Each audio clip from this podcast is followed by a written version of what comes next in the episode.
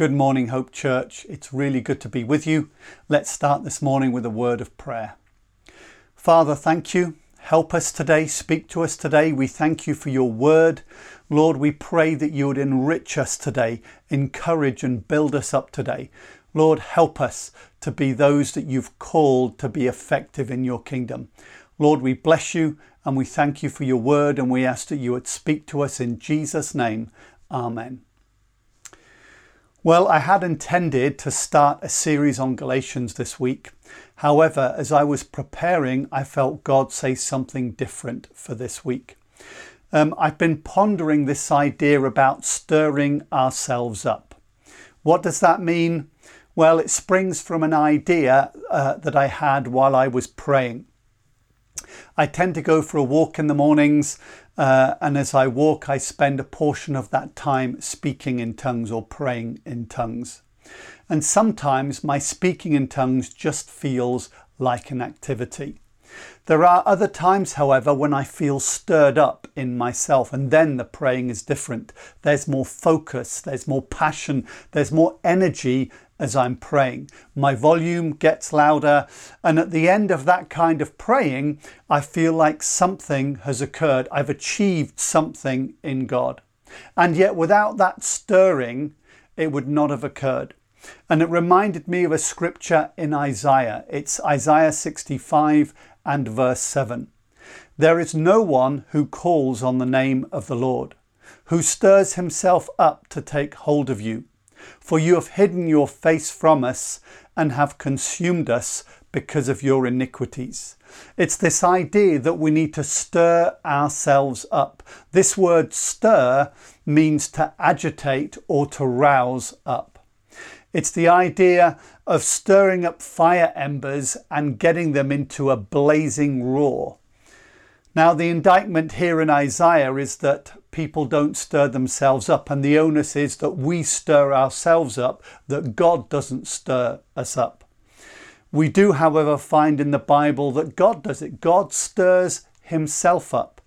In Isaiah 42 and verse 13, the Lord goes out like a mighty man, like a man of war, he stirs up his zeal. He cries out, he shouts aloud, he shows himself mighty against his foes. You get this idea that God is shouting, uh, that God is crying out, he's stirring up his zeal. It's probably like the modern image of boxers when they face off with one another and they stir themselves up, or maybe football supporters who stir themselves up. And there's a funny thing about stirring yourself up that when you stir yourself up, it gives you energy and it strengthens you, but it also gives other people energy and it stirs them up. It strengthens other people. Have you ever been in a prayer meeting and someone else's prayer has stirred you up? You were sitting there quiet and silent, and all of a sudden you are bursting to pray because someone's prayer has stirred you up. And this is the idea that I'm getting to. It's about rousing ourselves to actions, about blowing the embers on ourselves to become a roaring blaze and getting going. So often we're waiting for God to do it, and yet in daily life we need to do it. Now, there are activities that we do in our homes that we have to stir ourselves up for. Perhaps you remember a job around the house that you said you would do and you don't really want to do it. How do you overcome that lethargy? You stir yourself up. You speak to yourself, you say, Come on, let's get this thing done. Let's get up now, let's get it done. Maybe you've had that over this holiday period. Uh, or perhaps your wife or your husband has stirred you up. They've said to you, Come on, let's get this thing done. This job needs doing. And in preaching this morning, I want to stir you up. I want you to speak to yourself. I want you to get up in the morning and to motivate yourself in God, to be active in God, to stir yourself up. You know, this year we can do so many things in God. A stirred up group of people have such a potential, and this year can be an amazing year if we begin to stir ourselves up in God. Now, I want to lay that as a foundation of what I'm saying next. you know, here at the beginning of this year, where are we headed? What are we looking to achieve? Last week, I spoke a bit about setting goals. And I want us to ask ourselves what we want the end of this year to be like. Why? Because I want something for us to aim for, something to plan for, something that we can encourage other people in, and something that we can help each other to achieve. Now, this foundation of stirring ourselves up needs to be there about the next thing that I feel God is saying. I've spent some time praying, and out of it, I felt God lead me to a scripture. This scripture is in Jude, and it's Jude verse 17 to 23. Let me read it to you. But you must remember, beloved, the predictions of the apostles of our Lord Jesus Christ. They said to you, In the last times there will be scoffers, following their own ungodly passions it is these who cause divisions, worldly people devoid of the Spirit. But you, beloved, building yourselves up in your most holy faith and praying in the Holy Spirit, keep yourselves in the love of God, waiting for the mercy of our Lord Jesus Christ that leads to eternal life. And have mercy on those who doubt. Save others by snatching them out of the fire to others, show mercy with fear, hating even the garment stained by the flesh. I really felt God wants this scripture to be our focus for 2021. I felt God stir me up with these verses, and I want to stir you up over these verses. I'd like to uh, be able to focus on them and see what we can achieve through what God is saying this year and it'll be something that helps us to measure at the end of the year what we have achieved in God. So let's look at these verses a little more closely. Jude was James's brother, and that is also mentioned in Galatians 1 and verse 19. Jude is a really short letter. There are no chapters, just verse numbers in there. And the whole letter was written to those in the church to help them to understand that there were people trying to pervert God's grace. They were trying to encourage people to live immoral lives. We find this in Jude 4, where it says, For certain people have crept in unnoticed who long ago were designated for this condemnation ungodly people who pervert the grace of our God into sensuality and deny our only Master, the Lord Jesus Christ. And this short section, there are three areas I want to look at. There is a warning, verses 17 to 19. There is an encouragement, verse 20 to 21. And there is a task to be done, verses 22 to 23. We start with the warning, verse 19 to 21. But you must remember, beloved, the predictions of the apostles of our Lord Jesus Christ. They said to you, in the last days, uh, sorry, in the last time, there will be scoffers following their own ungodly passions. Jude encourages the believers to think back. He wants them to remember what had the apostles taught them. What had they said? And the apostles had prophesied that things would happen. And Jude states that the apostles prophesied that scoffers would come. Now, scoffer is not a very modern word, but a scoffer is essentially a mocker, somebody who mocks, someone who jeers, mocks, or treats something with contempt or calls it out in derision.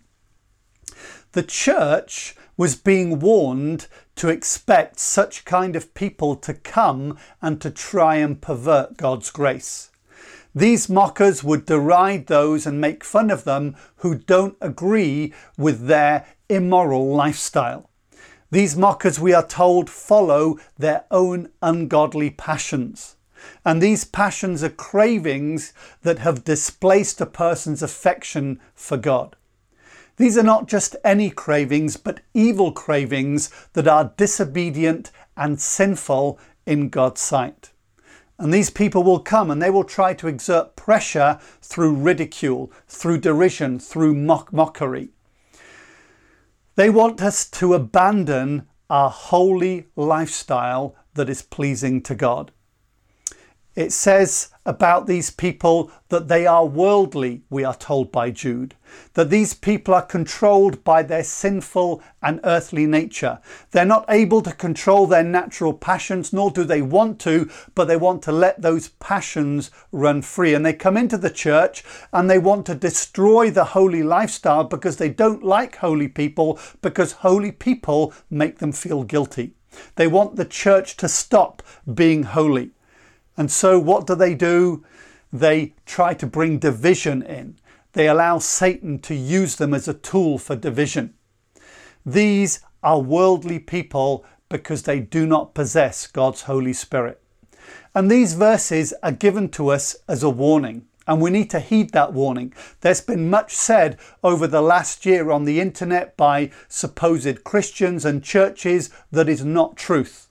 We need to hear the warning. We don't live in fear, but we are warned by it. We prepare ourselves. We are on guard and we remain watchful. And it reminds us of what Jesus said. In Matthew 25, verse 13, Jesus said, Therefore keep watch because you do not know the day and the hour. Now, this is to do with keeping watch for when Jesus returns, but that also includes keeping watch over all of the deception and the false prophets who will come and try to mislead us.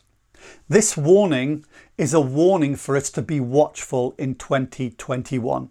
I believe we need to be really careful. Don't believe everything you hear. There's lots of misinformation going around. Stick close to Scripture and the Holy Spirit. This leads us on to the second point, which is an encouragement. But you, beloved, building yourselves up in your most holy faith and praying in the Holy Spirit. Keep yourselves in the love of God, waiting for the mercy of our Lord Jesus Christ that leads to eternal life. How can we best heed the warning? Well, we can do it by guarding against it. How do we do that? Well, this encouragement gives us the answer. He tells us to build ourselves up. How? In our most holy faith. Encourage one another. What a great thing to be able to encourage one another. Who have you encouraged today? Why not make it a point this year to encourage at least one person each day? So, how do we build ourselves up? Well, the term is used about our faith being holy. Holy means that we are set apart for God. We recognize that we belong to God, and this means that we live a holy and a pure life. Whereas the scoffer, the mocker, revels in their unholy passions, we focus on Jesus Christ. Our faith is always in Jesus. We believe His promises, His commands, we trust in Him. And no matter what others say to us, we trust in Jesus. The devil will always try to tempt us as he did with Adam and Eve in the garden. But notice how in this scripture Jude says, build each other up. We're not in a solo faith. It's not about us hiding in our prayer closet. It's about us helping one another. To this end, God, if you read through Romans and Corinthians, He's given us a whole number of spiritual gifts, and they are there that we can build each other up. Listen to what we're told in 1 Corinthians 14, verse 26. What then shall we say, brothers and sisters? When you come together, each of you has a hymn or a word of instruction, a revelation, a tongue, or an interpretation. Everything must be done so that the church may be built up. And so it's really important for us that we encourage each other. Now, we have small groups in Hope Church that do that. If you're not part of one, uh, let me know, contact me, and we will add you into one of those groups. Jude tells us to build each other up. Use your spiritual gift to encourage other believers. Yes, there is a context of a meeting, but we can't do that right now, but we can do it online. And so I want to encourage you call people up, stir one another up, sing a hymn or a song, give a word of instruction or encouragement in God. And then Jude says, pray in the Holy Spirit. The Holy Spirit helps us. He shows us how to pray. He helps us in our praying. We're told in Romans 8:26, in the same way the Spirit helps us in our weakness. We do not know what we ought to pray for, but the Spirit Himself intercedes for us through wordless groans. So He helps us. We become effective in our praying. And Jude moves on to tell us to keep ourselves in the love of God. We do this through faith and trust and obedience. This calls for patience, this calls for endurance, as Jude highlights, and we need to wait for the fulfillment of Jesus' promises. And the end of this patience leads to eternal life. The last section is about completing a task. This is verses 22 to 23. And have mercy on those who doubt, save others by snatching them out of the fire, to others show mercy with fear, hating even the garment stained by the flesh. You know, this focus on this third section is outward. It's a focus to do with fulfilling the Great Commission that Jesus gave us. We are to have mercy. On whom? on those who doubt, those who are not sure about the truth. We need to help them through. We've all been in that position of doubt, and others have helped us, so we now help others. He goes on and he gives us this image snatch others from the fire. The sad truth is that those who are perishing, we are to snatch from the flames. We know that an eternity without Christ is an eternity in hell. And we are to do everything within our power to pull them out of the flames. But even here, there is a caution given by Jude. He says, Be careful. Sin is a dangerous thing. Don't let it entice you. Don't be attracted by its flames. Don't let it pull you into the fire. We need that continual trust in Jesus, that reliance on the Holy Spirit to help us through. And so here we have three focuses out of that scripture. I believe God wants us to focus on them, and I'll be saying more about them throughout the year. But I wanted you to kind of have that as something to aim for this year. The first one is this it's about avoiding people who mock. It's about being on guard. It's about heeding the warning that there are wolves in sheep's clothing and not everything that is being said on video, on the internet, on television, um, not everything is truth. Stick close to the Holy Spirit, stick close to Scripture. Keep a hold of people you know who are godly people and invest in them. Keep away from people who are divisive. So, the first thing is just to be on your guard in 2021. The second thing is build others up. God has given you spiritual gifts to build me up. I have spiritual gifts to build you up. We each have different gifts to build one another up. And I'm so looking forward to when we can finally gather back together physically that we can begin to do that. We can build one another up. And so, in whatever way you can, Get involved. Get involved with people. Chat to them on Zoom. Chat to them through online media. Get involved in a small group that we run. Talk to people, call and speak with them. Build them up. Use your spiritual gift to build them up. And this will be one of the main focuses that we will have throughout the year. And that moves us on to the last one about making disciples. This is about leading people to salvation. Now, there's a, a change here. You know, normally people would think, oh, we can't do that. We don't have our building to have meetings in. Let me tell you, you don't need a building. Where you are in your home, in your workplace, is enough. And what is the challenge of God? It is snatch them from the fire. Act in mercy. Let your life be a witness to the grace of God, if we are living that holy life before God, if we are daily praying and fellowshipping with God and reading His Word, our lives will be a testimony. God will bring people to us and we can lead them to Jesus. We can snatch them from the fire and lead them through to a saving knowledge of Jesus Christ.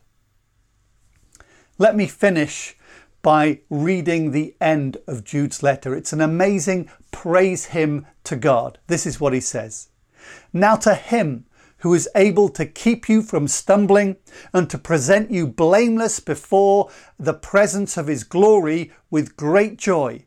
To the only God, our Saviour, through Jesus Christ our Lord, be glory, majesty, dominion, and authority before all time, now and forever. God has a plan for your life this year. He has a plan for Hope Church this year. We are having a fallow year. And let me tell you something a fallow year is not a wasted year. A fallow year is leaving things shut, not planting, so that in the year that follows, we have even more fruit. And when we do reopen, we are not destroyed, we are not that discouraged or disheartened, but God has been sharpening our vision. I'll share more as the months go on, but God has been sharpening our vision as a leadership. He has been inspiring and encouraging us, and we will share more as we move forward. But I want to encourage you, I want you to be stirred up. God has a plan for you this year. It is a plan to be aware the devil is about. It is a plan that means encourage, build one another up. It is a plan that we snatch people from the fire, that we save them from the hell that is their future, and that they have a new future, an eternity with God and fellowship with Jesus. And so be blessed this morning and live and walk in the great joy of God. Let's pray. Lord, I want to thank you. I thank you that we can walk through this year together with a definitive plan and purpose. And I pray that you would help us to be watchful people for the deception, for the false prophets, for the lies that come, and that you would help us to discern uh, the truth from the lies. Give us that gift of discernings of spirits to know whether something is from you or whether it is from Satan. Lord, help us this year to build each other up. Help us to encourage those that we speak to. Give us a focus of encouragement and building up. And Father, finally, help us to see those around us, those who are dangling uh, over the flames that you want us to snatch away from the fire that is to come. Lord, help us to understand that we can do all things in Christ. Give us the confidence, Lord Jesus, that we can do and lead people into a saving knowledge of Jesus. And so, Lord, we commend ourselves to you today. We commend ourselves to you this year and say, Lord, would you use us and move through us, and that this would be the greatest year that we have yet to have in Jesus' name. Amen. God bless you, my friends. Talk to you soon.